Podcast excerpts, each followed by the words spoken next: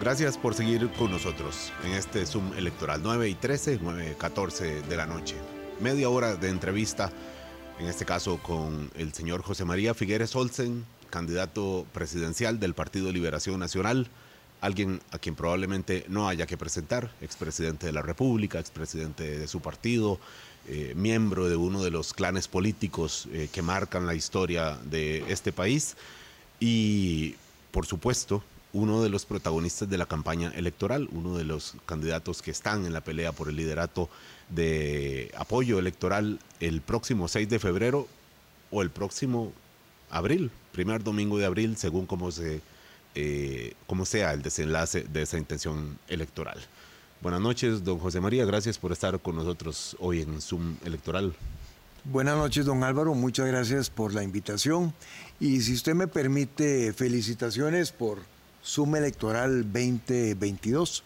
Este es el tipo de programa que ayuda a que el voto sea no solamente un voto emocional, sino que también un voto pensado, un voto racional. Y me parece que la situación que atraviesa el país demanda eso, de manera que felicitaciones. Muchas gracias. Lo, exige y ojalá sea también del provecho de la, de la población y de ustedes mismos, los actores de esta campaña electoral. Vamos a tratar de aprovechar esta media hora de entrevista don José María. Eh, ¿Es usted el más experimentado de los candidatos presidenciales? Por lo menos así se plantea. ¿Es su partido el partido más grande del país? ¿Es la campaña con más recursos? Cualquiera diría que usted ahora, faltando un mes para las elecciones, eh, del 6 de febrero debería estar en mejores condiciones de apoyo electoral y lo que dicen las encuestas es que usted, en el mejor de los casos, se ha estancado, José María. Yo pensaría que debería estar eh, hablando con un candidato más aventajado a esta altura.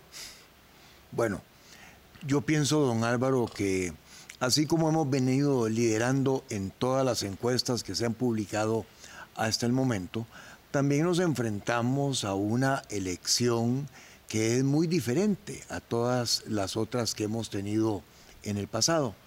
En el pasado había mucho más margen, ganaban unos, perdían otros, al final de una o dos semanas todos se abrazaban y el país continuaba porque traía un gran impulso, tenía lo que yo llamo reservas el país para avanzar.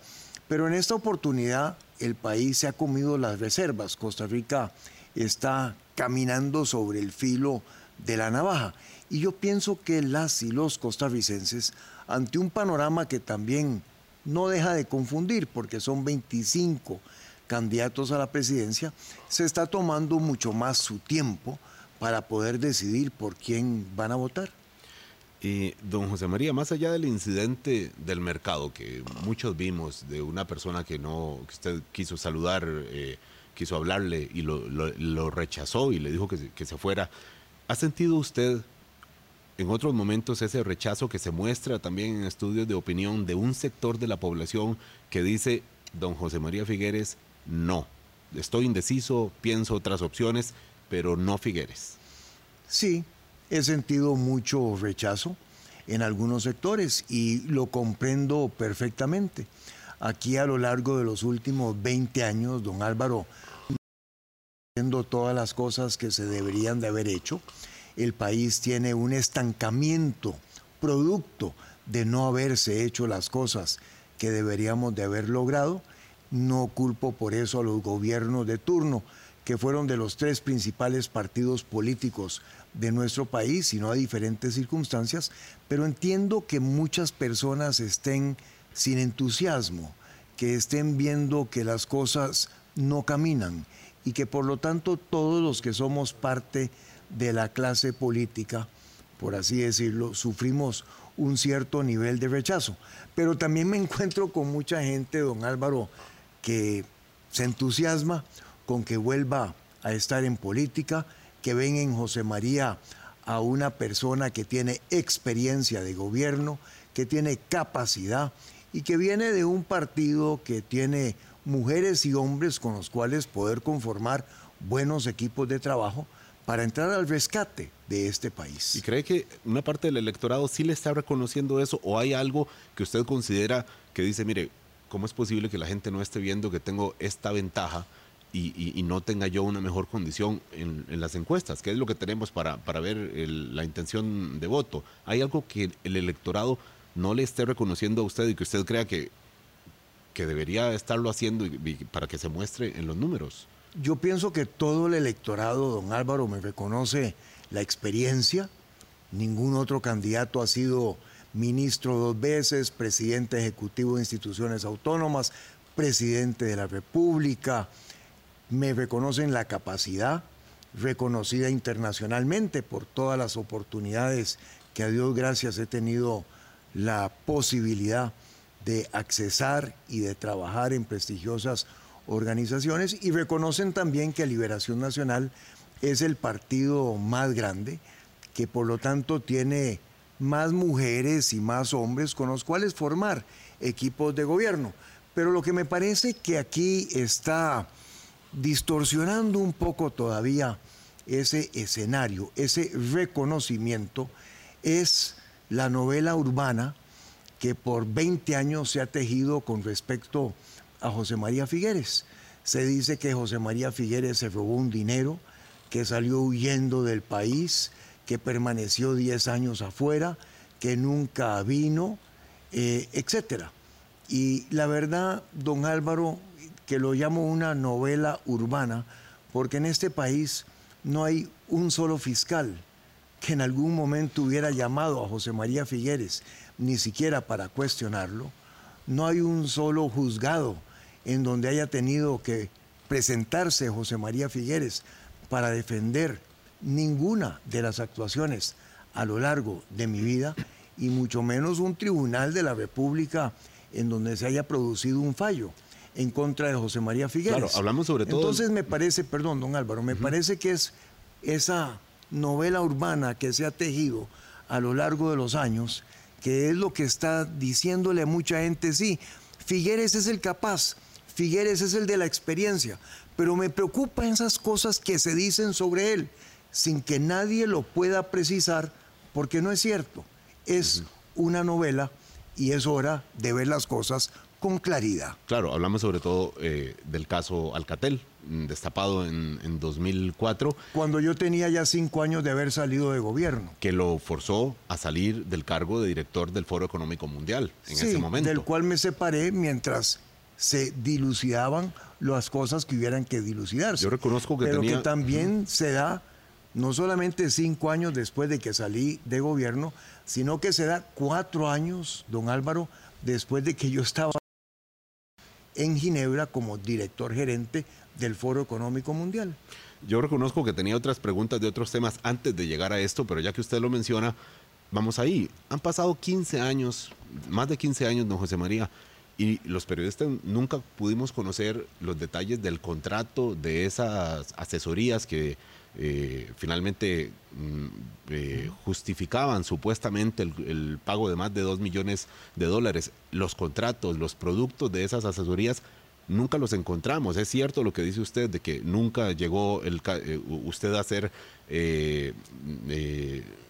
parte de una causa judicial o llegó a tener que este, declarar ante, ante un juez. Pero estos otros temas también quedan ahí y quedaron dando vueltas y han quedado en la campaña anterior que usted intentó ser el candidato por, la, por el Partido, Liberacional, eh, Partido Liberación Nacional y quedan aún ahora, sabiendo incluso que el nombre, que Alcatel fue condenada en otros países por esos mismos hechos que aquí en su caso no llegaron a más, don José María. 15 años y no conocemos Yo le agradezco que usted reconozca eso, que en mi caso no llegaron a más. Pero además, don Álvaro, tengo derecho, cinco años después de haber salido del gobierno, a ejercer mi profesión como un ciudadano privado. Tengo derecho a trabajar en el exterior. Claro. Tengo derecho a ejercer mis capacidades en el campo tecnológico. ¿Por qué cree que la gente no se lo perdona, don José María? Digo, la gente, un sector de la gente.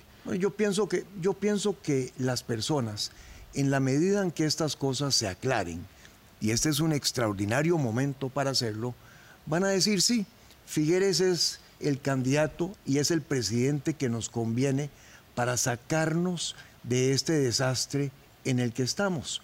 Porque en la medida en que las personas entiendan que nunca ni siquiera se me llamó para cuestionarme, en esa medida yo creo que se va quitando esa tela de araña y se van aclarando las cosas. Bueno, pero es que usted hace cuatro años, para la convención del Partido de Liberación Nacional, decía esto mismo también. Decía, bueno, nunca he sido cuestionado eh, judicialmente, nunca me abrieron un expediente, nunca he tenido que sentarme en un banquillo de, juicio como acusado ni como testigo sospechoso por este tema de Alcatel. Y ya hace cuatro años pasó todo este periodo, igual se le sigue cobrando de un sector importante, don José María, que supone uno que si no le estarían cobrando esto, estaría usted en mejores condiciones en, las encuestas, por las condiciones que mencionábamos al principio. Un error mío, don Álvaro, de hace cuatro años, de no entrarle de frente a este asunto como hoy le entro, con toda transparencia y con toda claridad. Eh, esta mañana precisamente nombramos, porque ante esto de la corrupción en el país, he anunciado una política de cero tolerancia. Esta mañana nombré una comisión de la gran, una gran comisión de transparencia, no solamente para la campaña, sino que también para el gobierno, para conformar una comisión de transparencia en el gobierno, conformada por los ministros de la Presidencia, de Justicia, de Seguridad y de Planificación, que tenga como comisión más alto rango que lo que tiene el Consejo Económico y el Consejo Social en un gobierno y que sea una comisión que vele por la transparencia en la función pública. A eso tenemos derecho las y los costarricenses. Claro, es comprensible que esto se hace en una campaña eh, en donde el tema de la corrupción se ha vuelto un problema y en buena medida eh, repercute por el caso de los, de los alcaldes, cinco alcaldes de, su partido eh, cuestionados por diversos motivos, eh, pero ha repercutido ahí. Don José María, la, la pregunta aquí es que finalmente usted vive en la controversia como personaje político. Recordamos, los que recordamos, el juicio eh, previo a su campaña eh, que lo llevó a la presidencia en el 1994 del, del, caso Chemis, de los hermanos Romero. El juicio que yo planteé contra ellos. Ciertamente, ciertamente. Finalmente controversia. Luego, bueno, su gobierno. Eh, luego, por supuesto, cuestionado en algunos momentos y con una impopularidad importante que, que llegó a alcanzar eh, luego también el caso de Alcatel, cuando ya usted había dejado de ser el presidente. Y ahora lo último, que debería ser del ámbito privado, pero se ha hecho público, porque ustedes lo han hecho público, es el tema de la herencia de su familia. Finalmente, existe la idea de, que es un personaje de la política que vive completamente rodeado de la controversia y, hay quien pueda decir, no, pues en ese caso prefiero a doña Linet Saborío, que está menos, menos llena de pasado controvertido. Álvaro. ¿Se alimenta usted de, la controversia? ¿Por qué? ¿Por qué siempre rodeado de esta, de esta nube de polémica? No, no, no, no me alimento de la controversia, ni estoy rodeado de ninguna nube ni de ninguna polémica. Las cosas son claras para las personas que las quieren ver con claridad. Ciertamente José María Figueres tiene una gran cantidad de enemigos que vienen históricamente por oponerse a los Figueres, que vienen históricamente por oponerse a Liberación Nacional y que vienen también por las cosas que hicimos en gobierno. Pero quiero recordar en este momento que la coyuntura en la que heredamos a Costa Rica cuando fui al gobierno era una coyuntura nunca tan grave como la que ahora tenemos, pero ciertamente parecida. Y al final de los cuatro años, Álvaro, habíamos bajado el déficit a la mitad, habíamos creado 170 mil oportunidades de trabajo, trabajo inclusive tecnológico, trayendo a Intel, que después de eso han venido 400 empresas al país, creando 200 mil oportunidades de trabajo, que la economía crecía al final del periodo al 7%, al 8% en el sector agropecuario, que habíamos creado los EBAIS, el pago de los servicios ambientales, por los cuales acabamos de recibir hace pocas semanas un prestigioso premio internacional. Ese fue un gobierno de muchas realizaciones.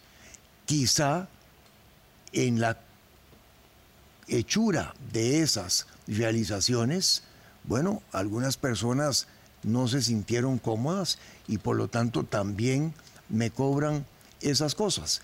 Pero hoy en día, Álvaro, entre los 25 candidatos que tenemos a la presidencia, perdónenme la falta de modestia, no hay ni una sola persona que tenga ni la experiencia, ni la capacidad, ni los contactos internacionales, ni la posibilidad de formar los equipos de trabajo que necesita Costa Rica para salir de esta crisis. y eso es lo que importa. Lo que importa es el futuro, no el pasado. Bueno, claro, lo que pasa es que a todos nos juzgan y nos apoyan o no con base en el pasado, pero don José María, usted menciona lo de los equipos de trabajo. Hasta el momento, como no hemos conocido de su parte ni de ningún candidato presidencial, hay que decirlo, quiénes serían sus mm, ministro de la presidencia, ministro de seguridad, de educación, etcétera, de hacienda, lo que conocemos es la escogencia de los equipos eh, de las candidaturas legislativas. ¿Cree usted que haber escogido a Rodrigo Arias para encabezar San José a, a doña Andrea, ¿verdad? hija de don Antonio Álvarez de Santi, en Punta Arenas abriendo con don Francisco Nicolás. Eh, ¿Eso le, genera entusiasmo de la población? ¿Cree usted que esto le ha ayudado a atraer votos? Porque se supone que en una campaña ese es el, ese es el objetivo. ¿Le ha ayudado a usted o esto ha sido parte de llevar a flote en, paz dentro de lo que se pueda el Partido Liberación Nacional? hemos querido conformar una fracción legislativa de experiencia, porque yo pienso que de experimentos políticos como los que hemos vivido durante los últimos ocho años, estamos ya cansados y que seguir por el mismo camino de la experimentación política, sin equipos que sepan realmente cómo conducir, manejar, llegar a los arreglos que se necesitan, los acuerdos políticos que necesita un país para salir de esta crisis, no es ese el camino. Don Rodrigo Arias es una persona que ha sido dos veces ministro de la presidencia, es un gran concertador de diferentes puntos de vista. Y este país, don Álvaro, nos necesita a todos. era un adversario suyo, para, María. Claro. De toda la vida. Bueno, no de toda la vida. De la vida política. Yo, yo fui ministro en el primer gobierno de don Oscar, cuando don Oscar se dedicaba al plan de paz de Centroamérica y don Rodrigo llevaba el gobierno. Pero, don Álvaro, yo tengo la capacidad de sentarme a conversar y a trabajar aún con personas que hayan sido mis enemigos políticos, que don Rodrigo no lo ha sido. Me parece que como presidente de la República, esa es mi responsabilidad. Voy a ser presidente de todas y de todos los costarricenses. No se trata de hacer gobierno solamente con liberacionistas, no. Liberación, por supuesto, que será el equipo más importante dentro de lo que es gobierno, pero yo también espero, don Álvaro, llevar a gobierno a personas capaces, comprometidas, con experiencia, que vengan de otras filas de la política o inclusive tal vez que ni vengan de la política, pero representen otros sectores. Pero hay una, línea de pensamiento, por supuesto, que se supone sí, claro. la, dirige usted. Don José María, ¿cómo puede identificar para quien esté ahora, mm, digamos, confundido en términos de por dónde va el, cauce de las políticas, sea de seguridad o la política social, la política de generación o reactivación de la economía, usted se sigue diciendo socialdemócrata. ¿Me equivoco? Vengo de un partido socialdemócrata. ¿qué hay? Porque hay algún sector que incluso le dice, bueno, es que Liberación Nacional es la versión del PAC con recursos, es la versión que sigue creyendo en, en, que es el Estado el que tiene que, que de alguna forma eh, apalancar la actividad económica, es, eh, es el partido que sigue defendiendo instituciones que reciben cuestionamientos de algunos sectores, como Recope, como el Consejo Nacional de la Producción, Y eso sigue siendo, eh, obviamente, de defensa de, un partido que se supone eh, está en, en, estas eh, políticas que funcionaron en otro momento y la pregunta es si seguirán funcionando en este contexto. Bueno, yo primero diría, don Álvaro, con todo respeto, que Liberación y el PAC no son la misma cosa. Porque usted empezó por ahí y yo, ¿verdad? Debo decir con toda claridad que son dos partidos que son completamente distintos y diferentes. Pero lo que sí le puedo compartir, si usted me lo permite, que yo visiono como nuestro próximo gobierno. Un país necesita producir, tener una economía que crezca. Costa Rica puede crecer al 5, al 6% anual este es un país que genera oportunidades de trabajo, de oportunidades para los emprendedores, oportunidades de bienestar. 5 o 6%, perdón, don José María. En este momento no hay ningún país de América Latina que esté creciendo eso. Y probablemente el próximo tampoco, contexto pandémico. Bueno, es que nosotros no tenemos por qué compararnos con América Latina.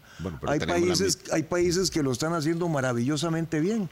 Cuando yo salí del gobierno crecíamos al 7% y ningún país en América Latina lo hacía. Pero para que un país crezca, el primer ingrediente, don Álvaro, es que haya confianza. En este momento no hay confianza en el gobierno, que se agotó desde hace rato. Confianza se produce cuando el sector público y el sector de la producción nacional, las empresas, las cooperativas, las asociaciones solidaristas con actividades productivas y hasta los sindicatos se abrazan. Cuando el sector de la producción nacional y el gobierno se entienden como socios en el desarrollo del país, las cosas empiezan a funcionar. Vamos a un gobierno que va a ser amigable con la persona y con el sector productivo, porque este país necesita ponerse a producir y generar trabajo. Un país que no produce, don Álvaro, reparte pobreza. Y eso es lo que ha hecho Costa Rica a lo largo de los últimos años. Aunque hay sectores que hoy son más ricos de lo que eran hace solamente unos años e incluso de lo que eran hace solamente dos años antes de la pandemia.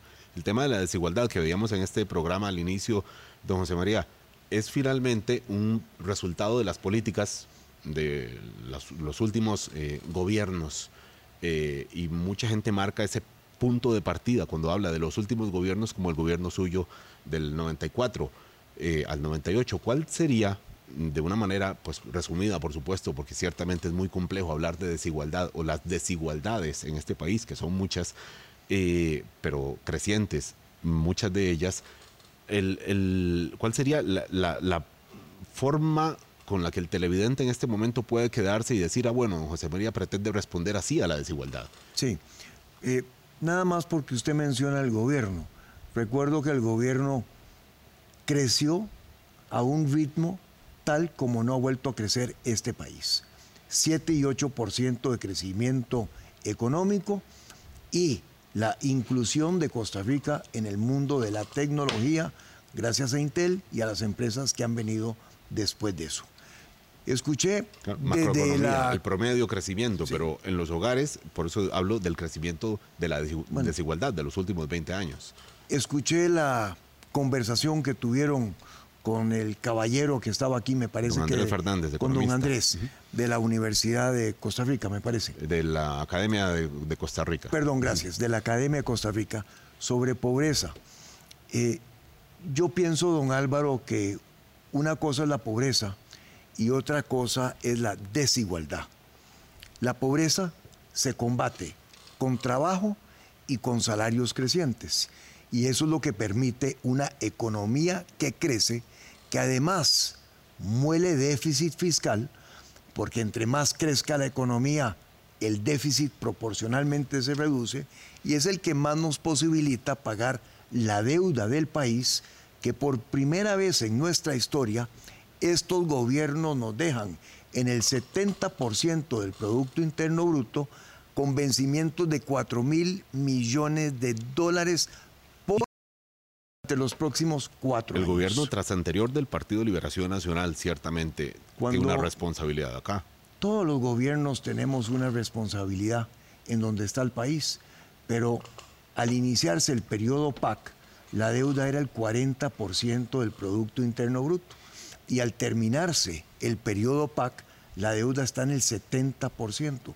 Casi se ha duplicado la deuda, don Álvaro, y en estos 10 años la economía, si acaso, ha crecido un 3%, mucho menos que en los, mucho menos en los últimos años. Es más, términos de crecimiento económico, Costa Rica está superando el crecimiento económico hoy en día en América Latina solamente de Venezuela, de Cuba, de Nicaragua y de Haití, los cuatro países más pobres. ¿Cómo es posible eso? Pero volvamos entonces a lo de la pobreza y de la desigualdad. Combatir pobreza es generar oportunidades de trabajo, buenos programas sociales en los cuales Costa Rica tiene una enorme responsabilidad para remoldear sus programas sociales. Hoy en día invertimos en el combate de la pobreza. desde el Estado, José María, no hay otra forma. Desde el Estado, 600 mil millones de colones por año y no hemos logrado bajar la pobreza. Si usted invierte la misma cantidad de recursos todos los años y no baja o no logra el resultado, pues las cosas no las está haciendo de la mejor manera y por eso hemos replanteado la política social en el programa de gobierno hacia el futuro. Le agradezco Pero desigualdad. esta respuesta, don José María, para poder hacerle un par más. Perdón, termine. Pero desigualdad. Nada más quería decir que desigualdad, como lo dicen tantos economistas renombrados, algunos de los cuales han venido a Costa Rica en los últimos años, pero como lo repite Piketty, como lo repite Paul Krugman, eh, como lo repiten tantos otros, desigualdad se causa cuando no hay formación de capital. Y en este país no hay formación de capital porque la economía no está creciendo y las oportunidades se han cerrado. Y eso se resuelve con buena política pública, con experiencia y con capacidad. Mucho de esto, por supuesto, pasa por política educativa, don José María, como en tantos otros aspectos. Eh, también de manera concreta, por supuesto, se lo pido con mucho respeto. ¿Cuál es en este momento que el, el, elector lo pueda escuchar a usted decir, ok, esta es la propuesta principal o que resume lo que pretende hacer con usted con educación, la educación pública sobre todo, que es un sector que está en una crisis como no la teníamos, como probablemente mi generación nunca la conoció. El próximo sábado a las 10 de la mañana damos a conocer el equipo del equipo de educación y sobre todo la política de educación. Pero yo aquí empiezo por reconocer y agradecer el trabajo de las personas docentes en este país que sin estar preparadas para ello en su mayoría y sin ningún apoyo del MEP, lograron llevar la educación a un modelo dual de clases presenciales y sobre todo clases virtuales, para lo cual tampoco estábamos preparados porque el país no tiene la conectividad que deberíamos de haber alcanzado ya hace muchos años. pero el deterioro de la educación viene de antes, don José María, no es solo por, por la pandemia. Entonces, después de reconocer el enorme esfuerzo de los docentes, pienso que el abordaje de la educación tiene dos áreas específicas. Una es atacar la emergencia que vivimos hoy en día, es trabajar para convertir la política de educación en una política de Estado, que no cambie gobierno a gobierno, que nos lleve a ser un país bilingüe, tecnológicamente conectado y avanzado, que tenga un componente importante de cultura y de respeto por el medio ambiente. En la emergencia me preocupan, por un lado, las niñas y niños que están llegando a tercer y cuarto grado con poca lectoescritura. Y eso requiere de una cruzada nacional para apoyarlos. Una cruzada, José María, si nos eh, eh, concreta un poco más en el cómo. Una cruzada nacional es un esfuerzo de toda la sociedad para ayudarles. Es un esfuerzo donde convertimos SINART, donde estamos en un canal de educación y de cultura 24/7 con una de sus frecuencias en inglés para avanzar sobre el bilingüismo. Una cruzada es donde apelamos a los docentes pensionados para que vengan a las escuelas y a los colegios a reforzar las habilidades de lectoescritura de las niñas y de los niños. Sí, voluntariado. Una cruzada es donde las empresas adoptan, por decirlo de alguna manera, a las escuelas o a los colegios que les quedan cerca para que sus ejecutivos también puedan ayudar. Y por el otro lado, esa emergencia requiere que para 250 mil o 300 mil jóvenes que se nos quedaron desenganchados de los ciclos superiores de estudios, podamos llegarles con cursos cortos de inglés y de acreditaciones tecnológicas que sean sus herramientas para la empleabilidad en este país. No, José María, me permito hacer una última pregunta ya que nos queda, se nos acaba la entrevista y es casi una pregunta de simulación. Si usted fuera hoy el presidente de la República, ve el dato y dice 2.500 casos de contagios nuevos hoy en un día, ¿qué haría hoy mismo frente a esta ola que se viene, sabiendo todo lo que ya hemos vivido en estos año y medio, dos, casi dos años en Costa Rica, eh, por los efectos económicos y sanitarios y en vidas humanas? ¿Qué haría hoy mismo, don José María, en concreto? Si yo fuera el presidente de la República, habría montado un programa de vacunación masiva. Bueno. Con las empresas, los sindicatos, las cooperativas, las asociaciones solidaristas, para que hubiéramos estado todos vacunados mucho antes y estar mucho mejor protegidos ahora. Con el 90% en este momento, En este momento, lo que corresponde es una campaña de concientización para poder tomar todas las medidas que se necesitan tomar en términos de los cuidados personales que debemos de tener, lavarse las manos, ponerse las mascarillas, evitar los contactos cercanos, etcétera. O sea, responsabilidad individual, don José María. Responsabilidad individual guiada por el gobierno, pero no iría con restricciones que todavía hagan triza, más triza de la economía nacional. Esta economía está estancada, hay que generar oportunidades de trabajo, hay que ponernos a producir y eso hay que hacerlo porque la vida tiene retos, tenemos que sobreponernos a ellos, pero lo peor es estar sin trabajo. Muy bien, don José María. ¿Haría usted cosas diferentes de las que están haciendo gobernantes de economías desarrolladas? por, mencionar algunos. Los países europeos, don, Álvaro, tienen otras posibilidades económicas que nosotros no tenemos. Ellos, no, ellos tienen seguro de desempleo, nosotros no. Yo quiero que los costarricenses puedan trabajar, ganarse la vida, poner tres veces los alimentos sobre la mesa. Muchas gracias, don José María. Don Álvaro, gracias a usted. Muy amable.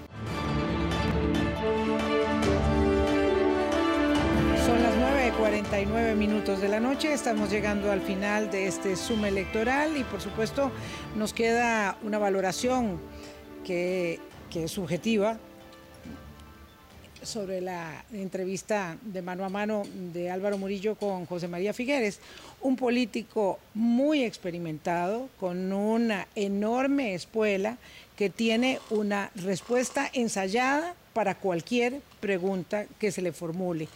Y evidentemente en ello va, por supuesto, la habilidad de escabullir y tomar de los cuestionamientos, de los requerimientos, eh, la parte que le, eh, digamos, resulta más favorable.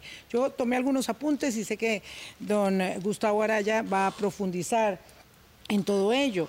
Él nunca explicó eh, por qué no volvió al país en 10 años, porque ni siquiera vino a votar. Su regreso fue tan, tan que yo creo que muchos recordarán aquellas escenas de llanto con tamal en mano, regresando al país en una Navidad.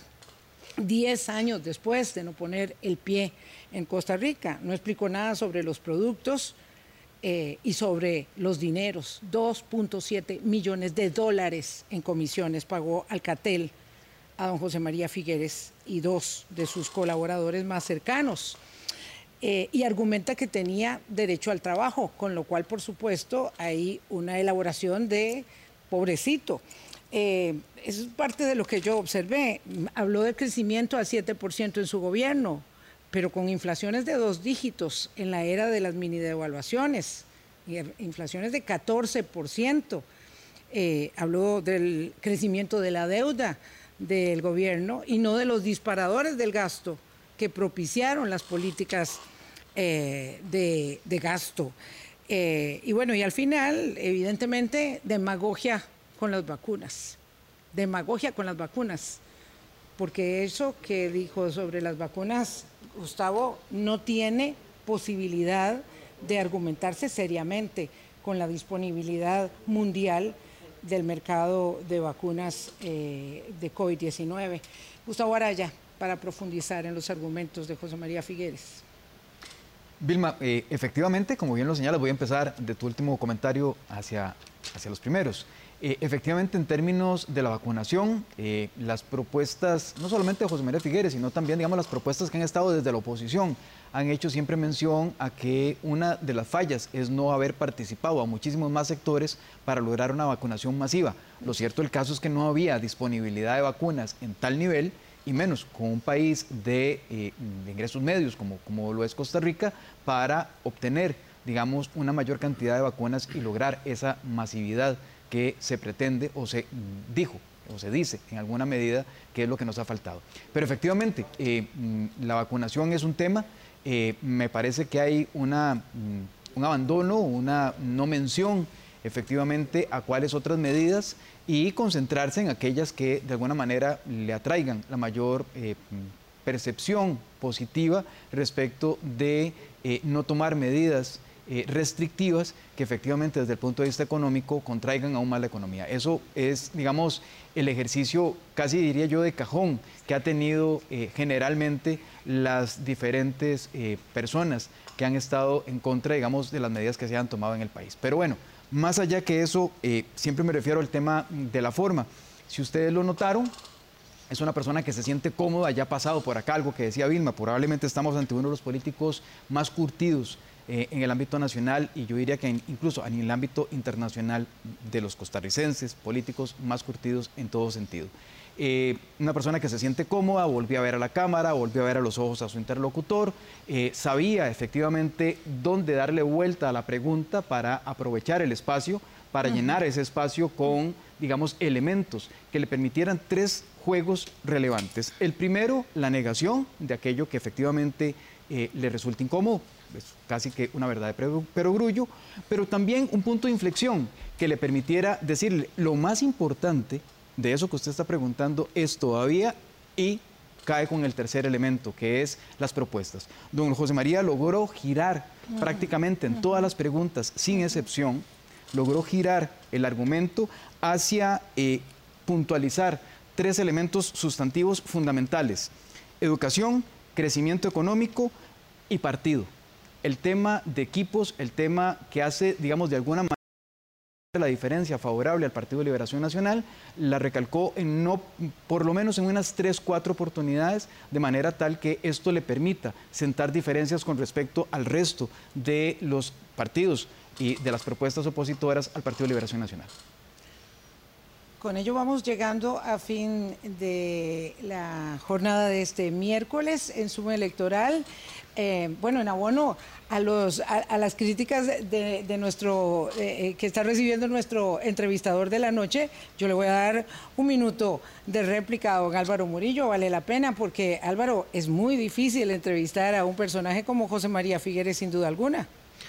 Sí, Vilma, es difícil, sobre todo porque hay mil temas. un personaje que ah, recordamos todos en la vida política de este país, lo, hemos visto permanentemente, es muchísimo que preguntar, son muchísimos ángulos, muchísimos eh, temas que están en la preocupación de los electores y que están para decidirse si sí o si no. Y por supuesto, por las particularidades de él, del pasado político, hay que eh, necesariamente eh, enfocar ahí y ciertamente eh, bueno, buen político dice contesta lo que quiere y no lo que le preguntan. Se hace el intento, se intenta repreguntar un poquito, eh, pero bueno, media hora es lo que ofrecemos y ojalá, ojalá haya al menos un elemento, un dato, un motivo que considere útil ustedes los televidentes eh, para tomar la decisión para el 6 de febrero. Eso sin duda alguna. El ejercicio que nosotros hacemos y que ponemos eh, en la valoración de ustedes, porque en cada episodio nosotros también estamos en la valoración de nuestra audiencia, pretende ejercitar el derecho eh, ciudadano a la información y proporcionar datos y elementos de juicio. Y en estas entrevistas todo cuenta, la puesta en escena, la gesticulación, la forma de responder, lo que se dice y lo que no se dice, todo ello forma parte de la decisión de voto que usted finalmente habrá en las urnas de considerar el primer domingo de febrero y el primer domingo de abril, muy, muy probablemente. Gustavo Araya a Álvaro. Estamos hablando de un político que en su primera elección, en 1994, tenía personas que habían nacido en 1976 como votantes iniciales. Estamos hablando de alguien que ha estado desde esa época hasta acá curtiéndose en la política nacional, entrevistarlo, hablar, tener una, un intercambio con él es efectivamente de primera línea. Muchísimas gracias por habernos acompañado, un placer como siempre. Gracias, muy buenas noches. Pásenla muy bien. El miércoles entrante estamos en periodo de debates. Les ofreceremos un especial de Zoom previo. Chao.